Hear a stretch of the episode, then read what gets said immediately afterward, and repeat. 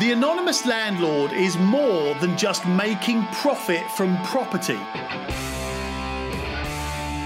It's a system of automation and a strategy which will shape the way you invest in property forever. It's a quality of life, it's a way of life, it's a business mindset. The anonymous landlord will make loads of money from property and continue to grow wealth and assets without giving up time or energy or life. Because what's the point in making a load of money from property if you've got no time or energy to enjoy it? My name's Tom Soane, and this is The Anonymous Landlord. Here's a truth bomb for you.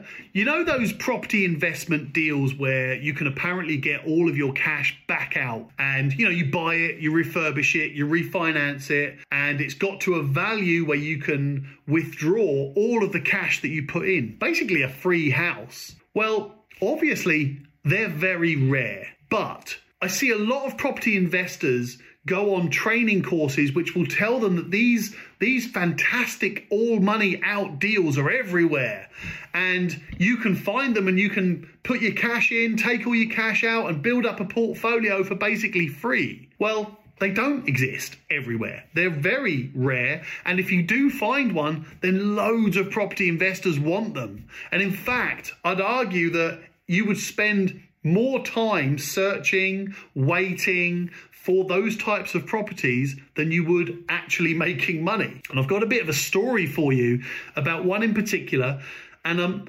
I'd be a bit conflicted with this one. I want to know what you think.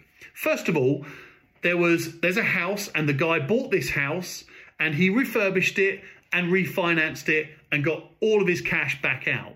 Now, originally, he was going to buy it, do it up, and sell it for the profit, but he bought it, refurbished it, refinanced it, kept it. He makes about £100 a month profit. £100 a month. Now, on one hand, it's £100 a month, but he's got all of his cash back. But on the other hand, it's only £100 a month, and he's got the liability of an entire house. So for me, the liability side, I would need to understand what happens if the tenant doesn't pay rent? What happens if you've got to spend eight months evicting that tenant? You're only getting £100 a month. What happens if your boiler blows up tomorrow? What happens if the roof caves in? What happens if you've got to get damp treatment throughout the property? What happens if you discover Japanese knotweed? What happens if, I don't know, the, the walls need replastering? I don't know, who knows? There's not enough cash flow coming in to be able to support the liability that this person has taken on. But then there's the argument well, it's free money. It's a free house because he's got all of his cash back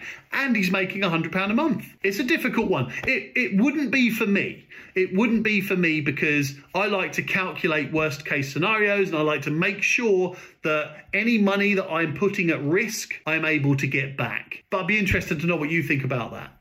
Thank you for joining me, and I hope you enjoyed this podcast. But before you go to the next episode, I really want to hear from you. Just search Tom Soane on any social media or just email me, tom at pinkstreet.co.uk. I'd love to know your thoughts on this episode.